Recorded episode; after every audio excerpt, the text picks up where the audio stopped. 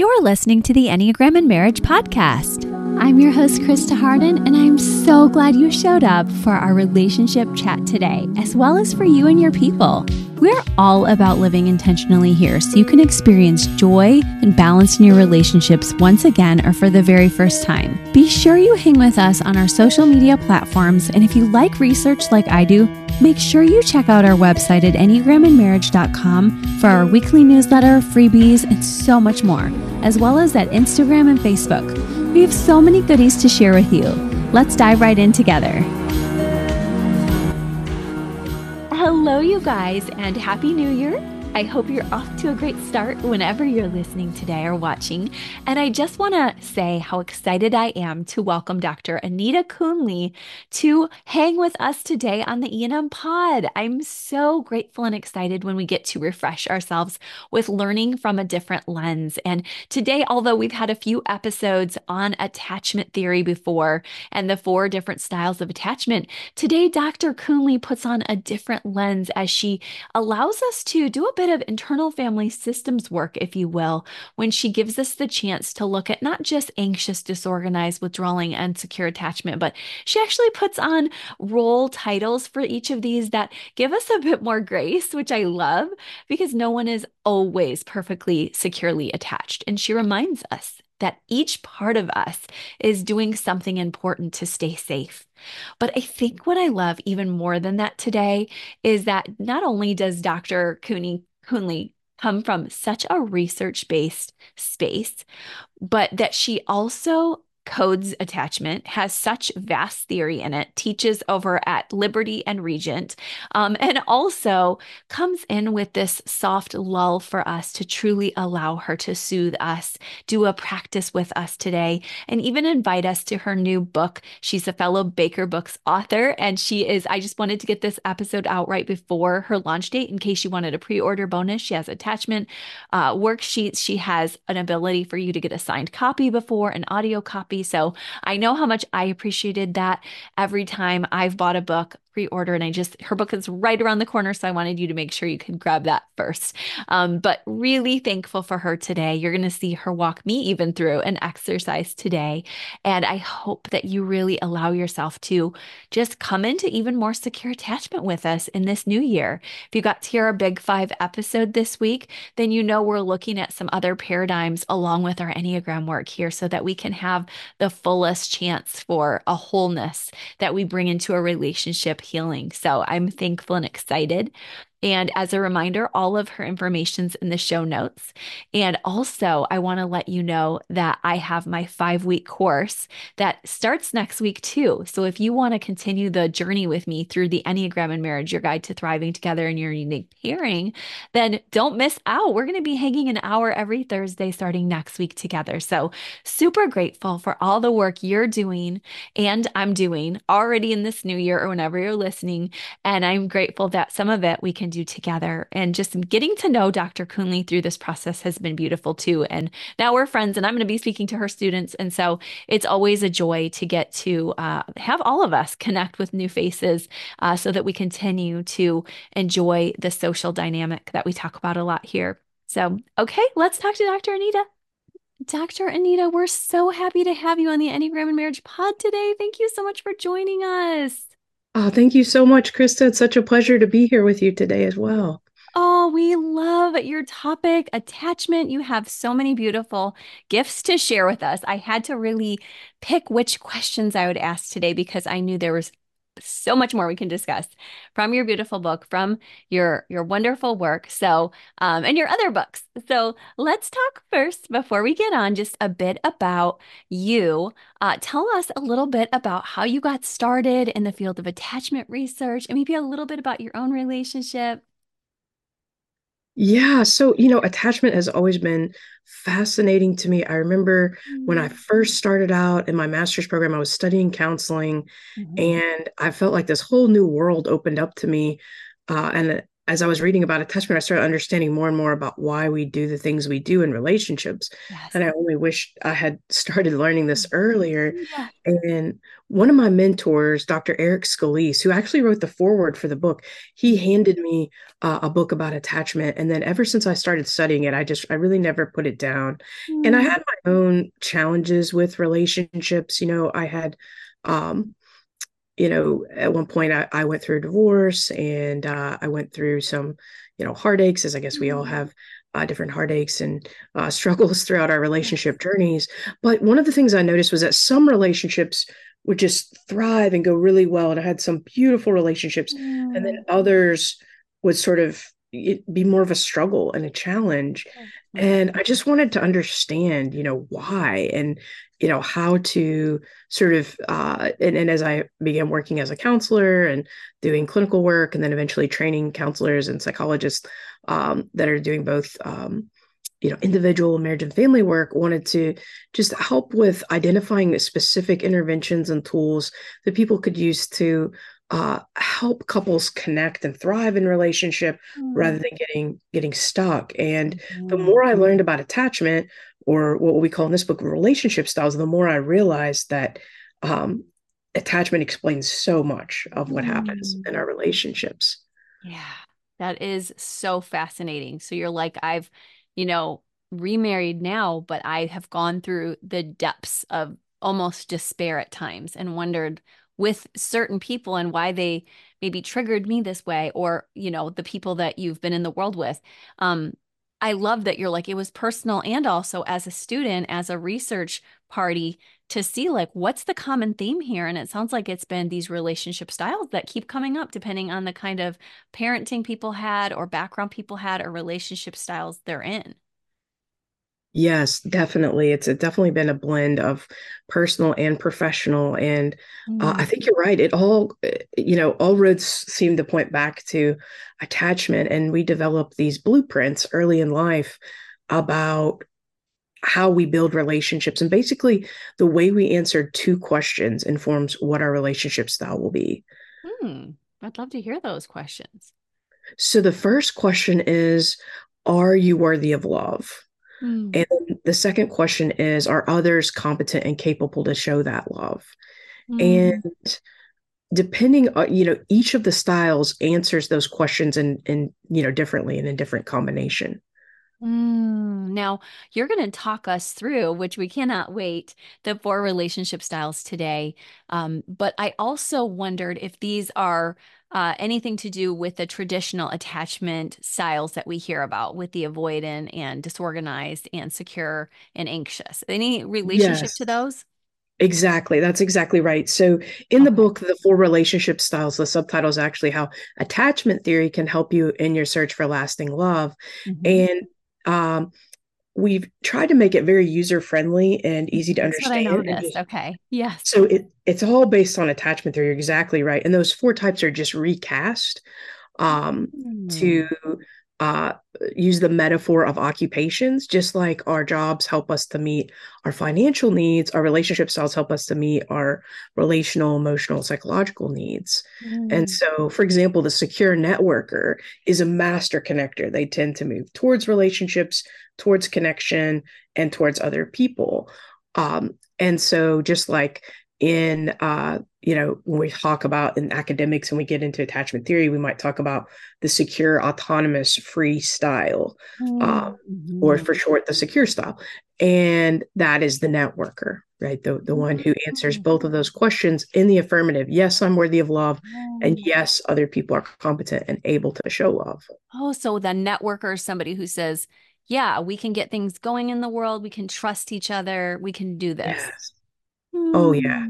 How yes, they're they're just masters at that. And I, I, like that you said that we can trust each other because mm. for networkers, they really their their early experiences with their relationships, yeah. um, their autobiographical history, so to speak, taught them that other people would be there for them oh. over the course of many experiences. They just learned that people would generally be there for them to meet their needs and um, it makes makes it easier to trust easier to toward turn towards connection yeah. and that creates a, a, a real clear strategy and style within relationship yes oh my gosh that's so cool well tell us about some of the other styles Sure. Yeah. So um, if we look at the firefighter style, for example, and one thing I think is really important to remember is that every style has strengths.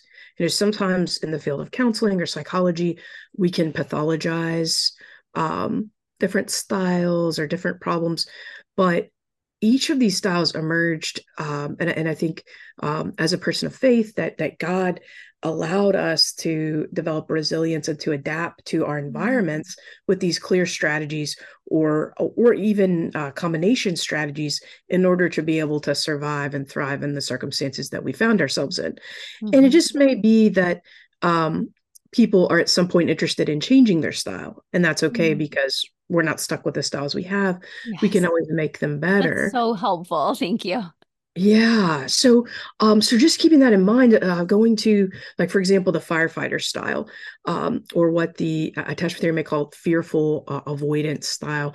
Um, mm. These individuals have walked through fire.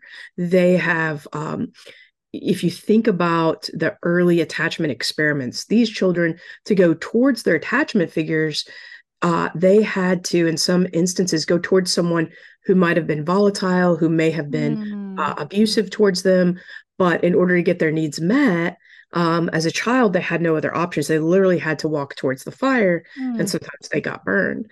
Um, but they also developed uh, a wide range of strategies. So they're mm. unique from the other three styles in that sometimes their strategy looks like uh, the networker. Sometimes it looks more like the investigator. Sometimes it looks more like the security guard. So they kind of use a, a combination, not one clear um, sort of organized strategy that's kind of always mm-hmm. the same mm. way. They might use some different strategies. Yeah. They um, tend to uh, value relationships. Mm-hmm. And oftentimes, once they resolve abuse or loss that they may have experienced, then they'll have a secondary style. So I, I hmm. think in, in, with Enneagram, we talk about maybe wings, but yeah. in attachment, we have a primary style and a, a secondary style. Um, when when I started coding the adult attachment interview, um, which that was sort of one of the the big training uh, milestones along my journey was becoming a, a certified reliable coder of the AAI. Mm. It was a hmm. two year process. Wow. Um, but that's one of the things I learned for most of the styles you when you when you finally go through and finish this uh, approximately seven hours of coding and assessment, you assign a primary style and a secondary style um, based on all these different scales. And oh, it's so technical, which I like. Yes, me too. Detailed. Oh, good. Yes. Okay, so that's really the background. Is you're like here's how long I spent coding it. Also, we have a primary and then another one, but you're just saying here we have the networker and then the firefighter who grew up with that sort of withdrawing style because they had to. And to clarify, the reason it's called the firefighter is that because they just like to fix things and put fires out real quick? Well, great question. I think for the firefighters, they had to literally uh, walk towards the fire. So if mm-hmm. their relationship figure, if their caretaker in early childhood was maybe moody or volatile yeah. or even violent at times, in order to um, meet their needs, their emotional needs. Maybe they needed help with something, a diaper change, whatever, to go towards that caretaker, they had to go towards the source of danger or fear. Um, so when we think about firefighters, when everyone else is running out of the fire in a way, they're mm-hmm. kind of moving towards that danger. Uh, and in mm-hmm. order to connect and, and help people that may be in the fire, they have to sort of go in. So they develop a courage to face the fires, but also, you know, some mm. wounds along the way and so I just like that that picture because um, it helps us to kind of appreciate what the firefighter has had to go through. Yes. Um, and when we talk about trauma, sometimes there's this concept that, or this this reminder that it's if you've gone through trauma, it's not that there's something wrong with you, but that there's something wrong with what happened to you. Yeah. And so with a firefighter, they've had a normal response to mm. an abnormal situation and so they've developed uh, a more eclectic approach. Whereas the other um, three styles, the investigator and the security guard, and the networker, they have one clear strategy. The networker, mm. they move towards connection, they network, they connect. Mm. Um, the security guard moves away, the investigator gets a little tangled up. But interesting. Okay. Yeah. But the three styles, those three styles have a clear direction mm. that they're moving. Okay. And now the investigator one, one, I'm sorry. Sure. it corresponds with which one? So the investigator style um, in in this scenario, and it might be a little bit different language than the Enneagram, but yeah. is is the um, anxious attachment style or uh, oh. what's sometimes called the preoccupied attachment style. So they're mm-hmm. analyzing and looking for clues mm-hmm. and data that may demonstrate that uh, others love them and that they're mm. worthy of love. Maybe they're perpetually picking off the petals of a flower. Mm. He loves mm. me. He loves me not. He loves me. He loves me not. But looking for that data and that evidence to to support that, and and they tend to find investigators tend to find what they're looking for. Um, yeah. you know, sometimes unfortunately. Uh, well, right. I love that you're reminding us of how powerful the inner narrative is. And I know nothing about that mm. personality style. as I'm investigating you. but I, I think anyone like in the Enneagram world, the fives, sixes, and sevens are like, yes, we get this, or the self preservation oriented types. And so, um, but we love hearing about how we can even shift within that. And there are, you know, strong possibilities for being more secure than anxiously attached. And there are strong possibilities of sometimes, even if you are an anxious type, you're going to go towards like a firefighter, like one of our fives might do. So I love how you're helping yes. us with these newer labels so we can kind of notice um, when there was a trauma or a tragedy this investigator needed to know, it sounds like. Yes, yeah, that's a great point. They they really needed to know because there was only one thing that was consistent about the investigator's background, mm. and that was that there was inconsistency. Mm. So the one thing that they could count on was that that they never really knew what to expect from their caretakers. Sometimes they might get really present and um, available and, and, invested caretaker. Other times they might get someone who was preoccupied or irritable. And so they became masters at observing and taking mm. in data and clues and analyzing and identifying kind of what situation they were dealing with so they would be able to mm. um, know how to prepare themselves and how to adapt um, mm. like chameleons, but to, to become what's needed to survive uh, in in those circumstances. So there's a lot of uh, strength there and adaptability and analytical oh, thinking yeah. and being so in touch with other people's emotions. Yeah. But just like any strength, right? If we overuse it, mm. it could become a challenge for us. So then, if they're overly attending to other people's emotions, they can also often lose their own or neglect their own. Yeah, that makes so much sense that you're like they're projecting and losing potentially all the love that is already there. So, oh my goodness, we're so grateful for all your investigatory work on all this with us. Um, now, tell right. us, is there a fourth style to look at? Or, and I also had sort of interrupted your process in order to just clarify on that one. Oh no, I love I love the flow back and forth and you know the, your thoughts. Um yeah, the security guard style is I think the the last one we didn't talk about yet. But the security guard um we've used to describe the avoidant or dismissing attachment style because just mm-hmm. like a security guard that's protecting the perimeter of an estate that might have an outstretched arm saying you know step back stay back i'm mm-hmm. protecting this boundary line mm-hmm. um, relational security guards are really concerned with guarding their independence they're concerned with their maintaining their boundaries um, their personal space and when it came to their childhoods they experienced a lot of rejection and mm. so if you imagine um, the baby boy in his crib crying and and perhaps his mom being told, you know, don't spoil a baby, you know, let him cry it out. And so eventually this baby realizes that no matter how long he cries, no one's coming.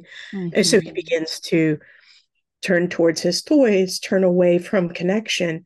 So a child is only, and every child experiences some rejection, but for the security guard, that becomes the primary feature of their mm. experience mm-hmm. so that they're tending to now um, default towards turning away from connection turning mm-hmm. towards independence turning towards activities as a strength, they're often highly independent, highly competent, and able.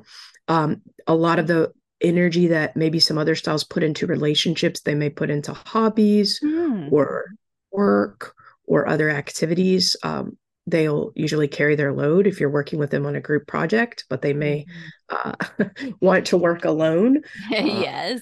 Uh, so again, that that strength that can become a challenge is there too. Um, when it comes to their narrative, when you're talking with a security guard, when I was analyzing assessments, I noticed their their narratives tend to be the shortest, mm. and sometimes there can be some idealization and um, dismissal but um, they tend to have a clear strategy, and that's just moving away. Mm-hmm. And another thing that's important to remember is re- a relationship styles or attachment styles are completely different from personality styles or enneagrams. That's why it's mm-hmm. so mm. helpful to to look at both yes, because yes, uh, the the attachment styles are part of the attachment behavioral system, and the attachment behavioral system is activated um, during times of distress. So when we're stressed out, when we're triggered, when we're overwhelmed, that's when the attachment system is activated. So mm-hmm. someone could have a personality style that's very bubbly and outgoing and other oriented, but then when they get stressed out, they might tend to, you know, withdraw or move away from that connection, more mm-hmm. like the, the, security guard style we talked about, where they yeah. they want to sort of move away and keep a distance um, and maybe sort through their feelings by themselves. Unlike the networker that would tend to go towards someone, maybe uh, we know what that looks like during childhood, right? The child going to the mom crying, but during adult romantic relationships, that might be mean asking for um, encouragement, for prayer, for support, um, for a hug. Uh, whereas the uh, security guard may do the opposite and just ask for a break or some time to themselves mm. or to take a walk. That is fascinating. And can you explain the difference between the firefighter and the security guard, just to clarify that the firefighter is not as withdrawing as, because I know you said they sort of turn off emotions and go toward people, or am I hearing that wrong about the firefighter? So the firefighter is what's been called in the att- attachment literature and the academic literature the fearful avoidant type or fearful the avoidant. Okay. disorganized for loss or disorganized for abuse. Okay. I don't particularly love those terms because yeah. they don't necessarily sound as pleasant, but um mm-hmm. so for the firefighter they might use a combination of the strategies of the other styles so sometimes they might move towards like the uh, networker, but other times they might distance, like the security guard, mm-hmm. and other times they might become more kind of preoccupied and entangled, like the mm-hmm. investigator, um, mm-hmm. because they, you know, they were basically in an irreconcilable situation as children. Mm-hmm. No matter what they did, they couldn't uh, really negotiate that situation with their caregiver. Either, you know, they had lost a caregiver, and so they didn't have mm. much support or help, or they had a caregiver that was perhaps abusive or neglectful. Mm. And no, so they had to try whatever they could do. And maybe sometimes they just felt stuck or, or frozen. Um, but they had to move towards some danger. So with the security guard, they tended to um, have parents that provided for their their basic mm-hmm. needs mm-hmm. and um, perhaps loved them in their own way, but they tended to um, sort of push them away and encourage them to be independent mm. and say maybe go play in your room go outside go do this go do any iteration of sort of go away yeah okay. and so security guards just eventually turn away so then their primary way of dealing with both emotion and relationship is to minimize mm. to de-emphasize it mm. and to move away from it so let's say in the adult attachment interview uh, if you asked a security guard, well, you said that your relationship with your mother was loving. Um, could you give me a specific memory that illustrates that? The, the classic response might be, well, she was loving because she was caring. What's your next question? Mm, so clearly yeah. moving away from it, like, yeah. you know, yeah. um, that's so interesting how you can see it as you're interviewing that the style of answering is part of all of it. Oh, yes. Yeah. Yeah, that's so true. It really is fascinating because, like, with the investigator, you notice there's often more um, preoccupation in their thought. So they might be uh, preoccupied with anger. You might hear them use exaggerative speech. You tend to hear more passive language mm. and more uh, violations of manner of the manner in which they speak. Mm. Uh, so hmm. less flow and coherence. Wow. So they all have their own specific. Uh, it comes out in the narrative, the autobiographical narrative.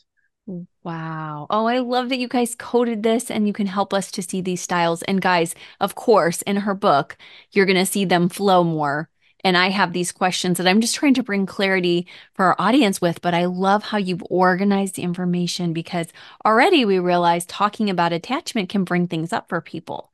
So yes. it's so good that you've you've really narrowed it down for us. Um, why do you feel like um you are here now to empower us with it. What do you feel like is the reason why this book was just this is the timing for our empowerment with attachment? You know, it's interesting when I was I I often taught a lot of counseling skills courses mm-hmm. and one of the um because that's what you know I, I train counselors and psychologists and one of the skill sets that we would look at is reflecting meaning and kind of going in and exploring with your clients what is meaningful to them about their narrative and their story. Yeah. And that's when I always brought up attachment. Like, let's look at their mm. relationship rules, how they answer these questions. Am I worthy of love? And are other people competent and able to show me that love? And that that really explains a lot, right? And it mm. defines what their attachment style will be, mm. but also how they make meaning of their experiences. Yeah. So if someone believes that they're not worthy of love mm. and someone else slights them, even inadvertently, they can mm-hmm. easily forget their Q tip, right? The Q tip is an mm. acronym for quit taking it personally. And they can really personalize. Mm-hmm. Uh, situations and take it as an affront and be hurt and mm you know the other person might not have it have any idea. So we kind of talked about uh, these things and then how it can develop what you mentioned earlier trust the ability to you know trust your counselor and go deep in a session. And um you know whenever whenever we'd go into that students would just come alive you know they would start asking all these mm. different questions and they would ask things like well can you have more than one attachment style? Can you have different attachment style to different parents? And um you mm-hmm. know are your attachment styles like locked in or can you change? Are they on a mm. continuum? You know all this great discussion.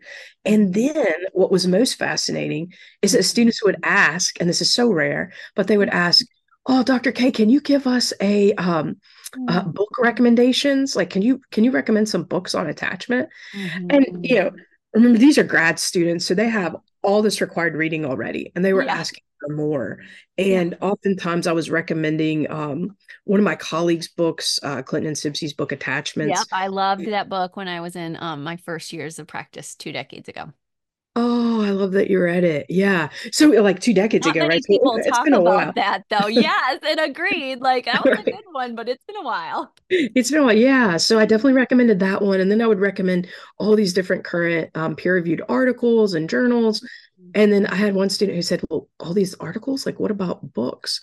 And then I mm-hmm. remember thinking, oh yeah, well, there's not really a, a current, you know, there there's these books I recommend, but that's how I am. that incorporates all this data. So I guess I'll have to write it because it doesn't exist. That's right, especially um, um faith based, and I I think that yes. that really goes well with couples work and Sue Johnson's work on emotionally focused therapy. Like mm. like we have to work on secure attachments, but even when we do, I know you talk about God being our attachment too. So just knowing that you've added that faith element and how important that is to you, plus that you've scoured and researched, we're just so thankful. Oh, well, thank you. I appreciate your appreciation.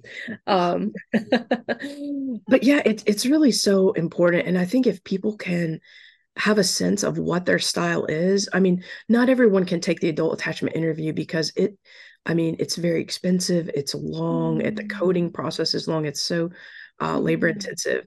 But we do have um, a validated assessment in the text called the relationship styles test or the rest. Mm-hmm. And I do, I mean, I, I, definitely recommend the AAI if you have access to all that.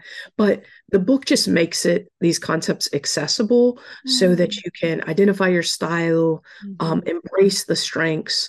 I think mm-hmm. one of the problems is we tend to have a lot of shame around different styles or different relationship blueprints, like mm-hmm. the belief of not being worthy of love or the belief that others are may be unable to show that love. Mm-hmm. And the problem with that shame is that when we feel ashamed, we tend to hide, but we can even hide from ourselves mm-hmm. and be more in denial.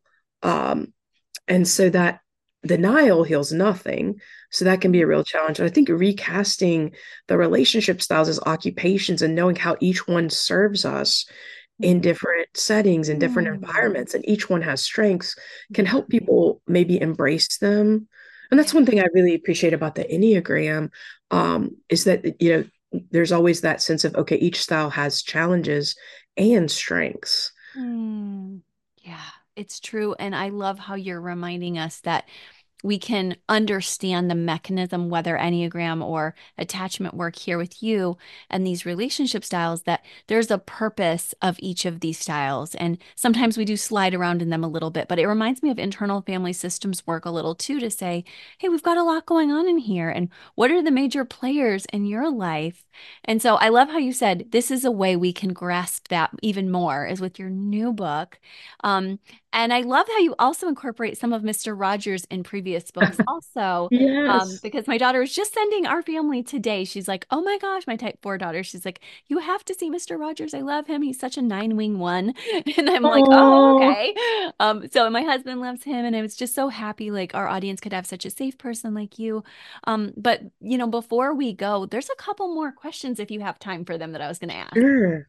Oh, good. Okay. I was going to ask, like, I noticed that you have some powerful yet simple dynamics for helping us to just, you know, whatever your attachment style is, understanding um, some main causes for success and failure in relationships. So, would you mind going over that with us? Yeah, yeah. You know, we we have so much relationship science available to us, and mm-hmm. we've learned more and more with um, you know, I tend to teach the statistics course um, at the at the university where I work, and with inferential statistics, we're just making inferences. But um, some of the current research has been able to predict with over ninety percent accuracy whether couples will remain together mm. or um, will go their separate ways, mm. and so that's pretty high when it comes to inferential statistics. And one of those key factors that predicts that success is turning toward, like moving towards your partner rather than away or getting tangled up. And that is essentially um, the tendency of the secure networker. Mm. However, investigators tend to try to turn towards as well, but may sometimes get tangled up. Mm-hmm. Um, firefighters may have that desire to turn towards. Um, and so, one of the aims of um, learning your relationship style or attachment style is being able to increase that sort of self awareness so you can know what your tendencies are and know what happens when you experience stress. Mm. Um, and so during times of stress, um, a security guard's going to tend to isolate, move away from connection. Um, an investigator might get more preoccupied with their fears or their angers and maybe reading into or interpreting things that may or may not be there. Um, and a firefighter might get easily triggered and maybe go into fight or flight um, and begin to shut down or get totally overwhelmed. Mm. And so just knowing what those tendencies are, I think is the first step. Okay. And then being able to notice the the early signs.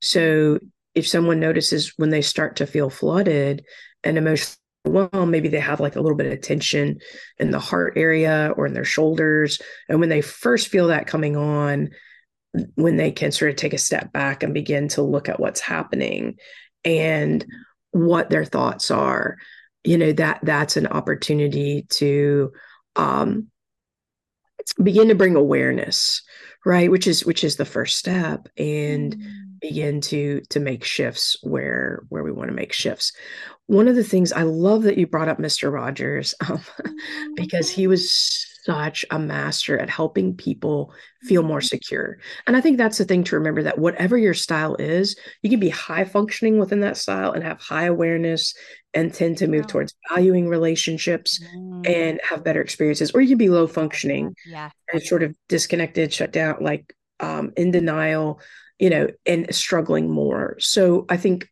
increasing your awareness is that first step to increasing that level of functioning but there's specific strategies. Um, and so if if you'd like, um, I can share with you one that I call the 10 second transformation because it's so quick.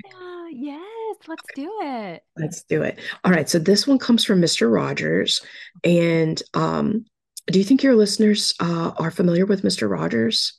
I do. I do. We have some millennials, we have some Gen Xers, we have maybe a few, definitely a few baby boomers and Gen Zers. So, okay, or you awesome. can even preview him a little bit too for them. Okay, so just in case, I'll, I'll, give a little preview. But so Mr. Rogers had this television program called Mr. Rogers' Neighborhood. It was on the air for over 30 years, uh, 800 plus episodes in the United States and Canada, um, across across the course of three decades. And you know, Mr. Rogers he was trained by some of the best in developmental psychology. He lived in mm. Pittsburgh and at the University of Pittsburgh worked with Dr. Margaret McFarland. She was his counseling supervisor for his counseling course during seminary. Mm. And she worked at the Child Development Center alongside Erik Erikson. Oh my who, gosh, I didn't know that. Yeah, and Erik Erikson was a huge player in developmental psychology, oh, developing yeah. the psychosocial theory of development, uh, along with Benjamin Spock, who was a big name in developmental psych. Yeah. And so he was trained among the best.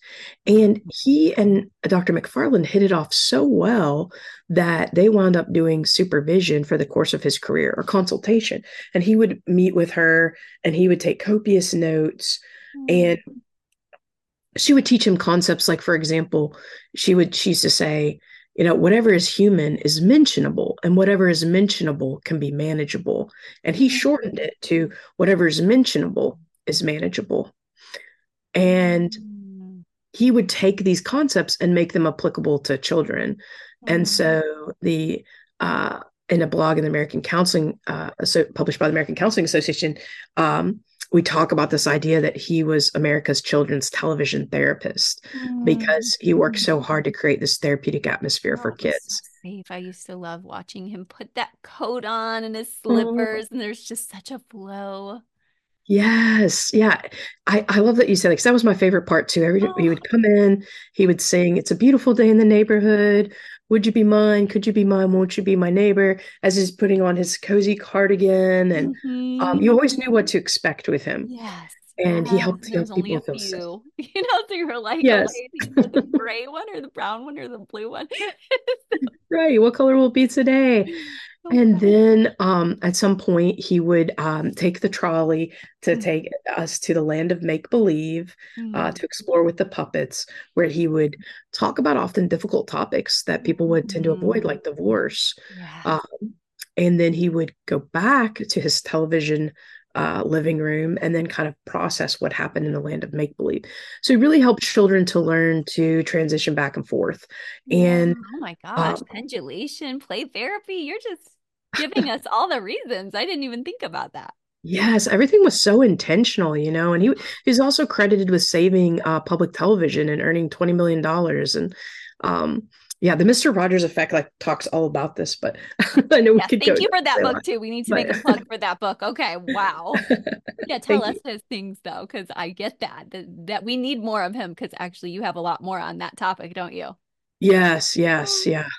Um, but the 10 second transformation it, it comes in this that helps us feel more secure from him is it's something that he used to do single time he spoke because he would get asked to speak at graduation ceremonies he received multiple television awards mm-hmm. um, but every mm. time he spoke to a big audience um, he would do this exercise mm-hmm. and oftentimes there wasn't a dry eye in the room mm-hmm. um, and and we'll just um, if it's okay we can just adapt it for this setting and and for your listeners.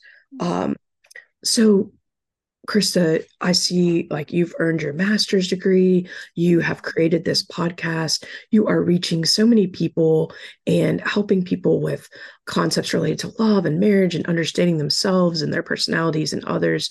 And all all those that are listening are investing their time to increase their awareness and understanding their journey and others' journeys. And um, creating more connection and, and, safety in the world.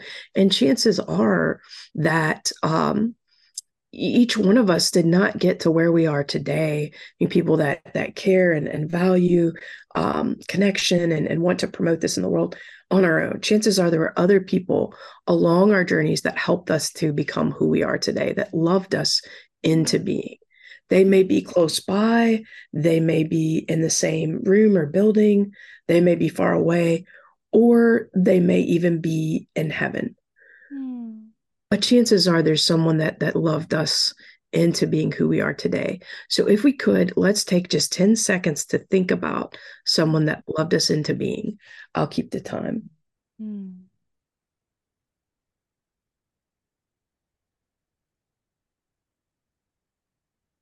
Thank you. Thank you for taking the time to to think about that person and imagine how happy they would be to know that as you reflect on on where you've come in life that you thought of them as being a part of your journey. Mm, that was beautiful and I thought of my mom who's deceased and I did mm. get a few tears. So I was like how am I getting tears that fast? Mm, yeah. Oh, that's I love that you thought of, of your mom. Mm-hmm. Yeah. You know, I was with you too. I thought of my my memes, who's deceased as well. She died a few years ago. I always keep her picture right here with me.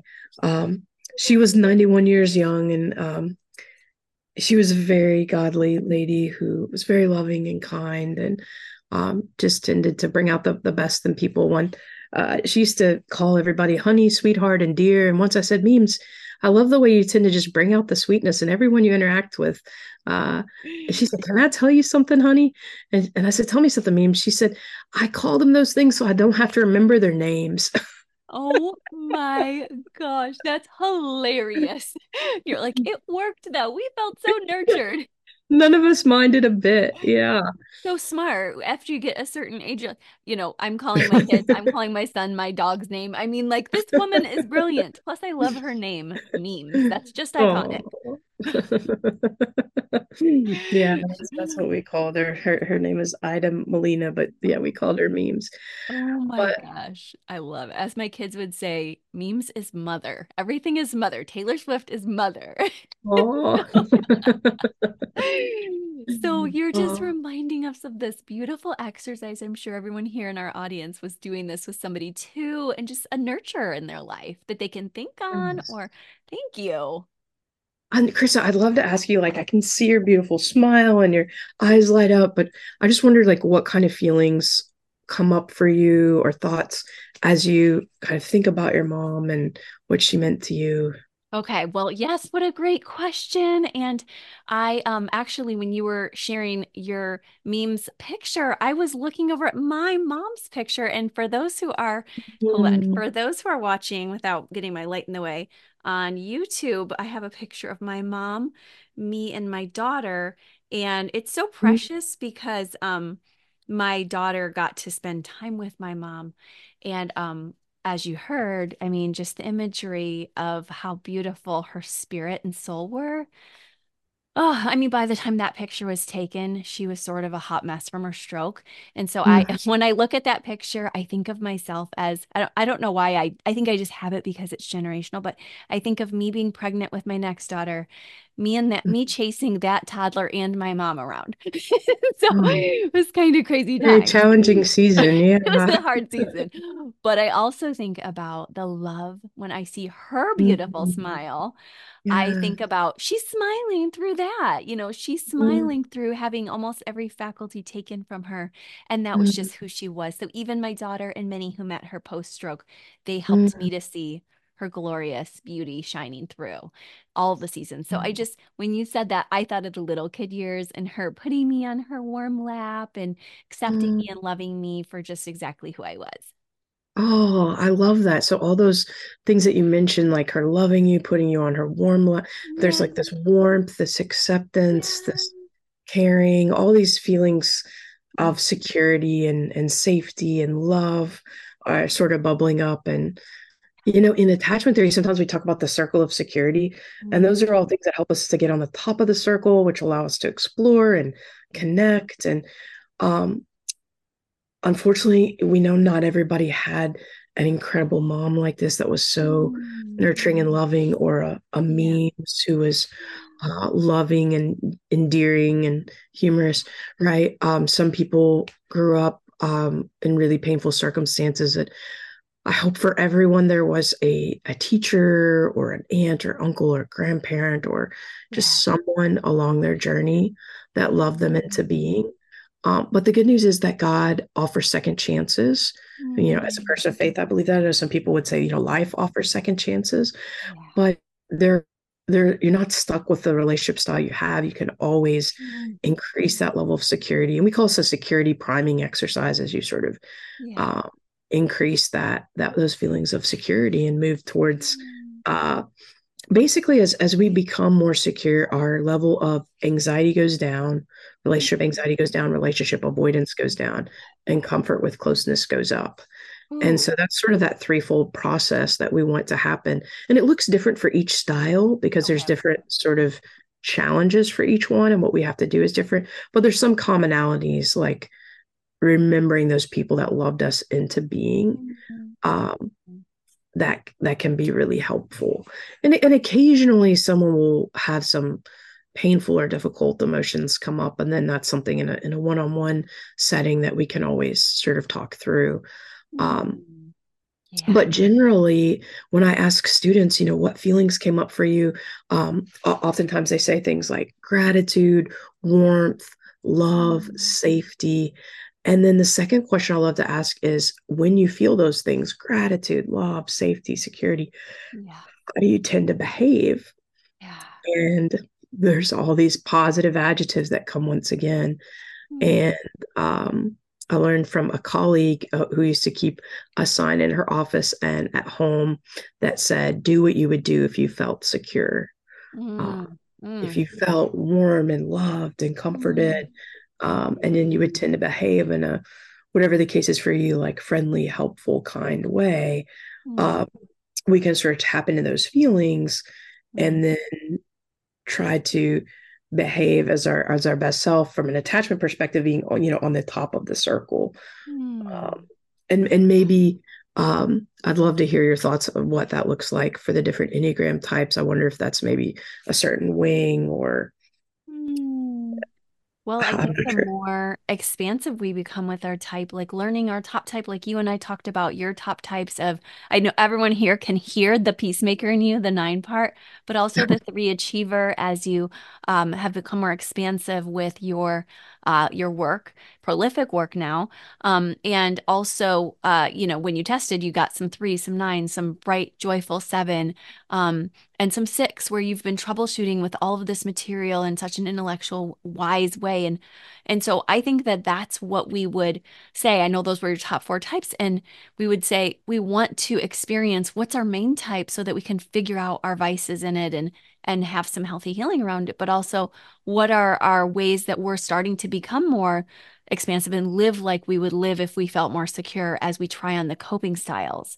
Um, so I love that your book invites us to these, uh, you said security, you called them security, not reference points, but what are the ways we become more expansive with security? Well, there's these security priming exercises yeah. or exercises that can help us increase our level of functioning within each style. So, mm-hmm. for the like security guard, for example, they have developed a tendency to minimize emotion and dismiss relationships and navigate away. Mm-hmm. So, for them, in terms of increasing that level of functioning, they may want to work on expanding their window of tolerance for emotions yeah. because even though they maybe really appreciate the tendency to be able to minimize unpleasant emotions. Mm. Um, they're also missing out on those more pleasant emotions, the intimacy that can come with being able to share a full range of emotion. Mm. And so, um, you know, each each style has some different different tools. But so basically, with if we're working with the security guard, we want to talk about how to increase that comfort level with those emotions. And we may start off by recognizing and, and trying to link emotions with feelings in the body. So a security guard may be even disconnected and they may not notice that they're feeling upset or angry until they're maybe all of a sudden feeling a bit more explosive. Mm-hmm. Um, and then they're they're tending to to stuff those feelings a bit more. Whereas um, an investigator may be tending to kind of get stuck on thoughts or get preoccupied as you're trying to analyze what's going on in a relationship Mm-hmm. And for the investigator, um, we might want to integrate some tools uh, like journaling, where we're mm-hmm. stopping and, and trying to get the, you know, when the the investigators from the limbic system thinking about all these emotional memories and getting overwhelmed with emotion maybe we want to activate the prefrontal cortex which is called the boss in your brain uh, as dr daniel amen would call it or the, the cop in your rearview mirror that kind of keeps you on track. Um, and so then as as you journal and there's specific protocols like situation analysis where you analyze specific questions a situation and it helps bring clarity to the thought process so that an individual is then able to um, sort of come to terms with what's happening in the relationship and look at um, uh, you know using other helpful tools like for example maybe the serenity prayer mm. where they they begin to say okay you know god grant me the serenity to accept the things i cannot change the courage to change the things I can, and the wisdom to know the difference. And then that begins to create a little more the freedom that the secure networker has with that sort of autonomous relationship where they're able to kind of move more freely because their narrative tends to be free of blame. They're not likely to blame themselves or blame someone else. Mm. So they're not often stuck waiting for someone else to change mm. for them to be able to be free to explore and engage. Whereas investigator may be feeling stuck in a relationship. Yes, that happens a lot with my clients that are stuck there. You know, mm. it feels like I have to have this. If I don't get this, I can't move on. So I love how you're reminding everybody this is huge. Yes, wow. definitely. Oh my gosh, these tips are glorious. Thank you so much. Thank you. Thank you. I, I just, I love hearing about how uh, attachment and the Enneagram sort of complement each other. And it's just, it's fascinating conversation. It is. I'm so glad our audience has been waiting for more attachment conversations. So we'll have to have you back in the future too. Um, yes. This has been awesome. Your time is so valuable. Can you tell us where everybody can connect with you? I know I was looking up uh, to find you on social media too, but I also see all the books you wrote. So we'd love to hear what's the best place to to find you. Oh, thank you. Well, my my website is uh, www.dr Anita Kuhnley, K U H N L E Y dot com. And if you click on books and then click on the four relationship styles, how attachment theory can help you in your search for lasting love, it has a pink cover. Um, then you can find out more information about the book, about uh, the quiz, uh, about the pre order bonuses. Um, also, um, I'm on Instagram if uh, you want to connect there, my handle is at the period empathetic period counselor. And um, yeah, I think those are probably some of the best ways uh, to connect. Mm, thank you. That's great. And of course, I'm putting in the show notes um, your book and uh, all the pre order information. And so grateful and thankful and excited. Um, mm-hmm. So beautiful to hear that you are sharing on this lens. We can't thank you enough seriously. Um, we just know that this is out of your heart, out of all the stories you've heard. You probably put thousands of hours now into time with clients, students, training psychologists, and helping us all. So thank you so much from the bottom of our hearts. Oh, thank you so much. Thank you for having me and for all your insights. And it's been such a mm-hmm. pleasure to to be with you all today. Oh, thank you. And following you for sure on IG right now. Oh, awesome. I will follow you back. Thank you. Thank you. Thank you so much for sharing in this episode with us. It has been a journey. Oh, wow. She tapped into some really special places today. I got to really reflect on a safe place. Oh, my goodness. What a safe place. And I hope that I am that safe place to my people. I hope that you feel that safety here. And I hope that you'll join her and I in the various platforms as you see fit. We want to make sure you're thriving in all of your relationships and knowing where and when to set boundaries, knowing knowing when to rest, knowing when to move ahead forward, and most of all, knowing how to love the best way possible so your beautiful gifts can be seen in the world. Okay, talk to you later. Bye bye. Thank you again for listening with us. It was so wonderful to have you. I love knowing we're doing this journey together, not perfectly, but with love, grace, and hopefully some fun too. If you loved today's episode, make sure you leave us a five star review at Apple Podcast or Spotify so others can find it too. Visit our show notes so you can get all the links from today's show, as well as EnneagramandMarriage.com, the Instagram, the Facebook, and all over the place. Make sure you spread the word. Love living intentionally with you. Bye bye.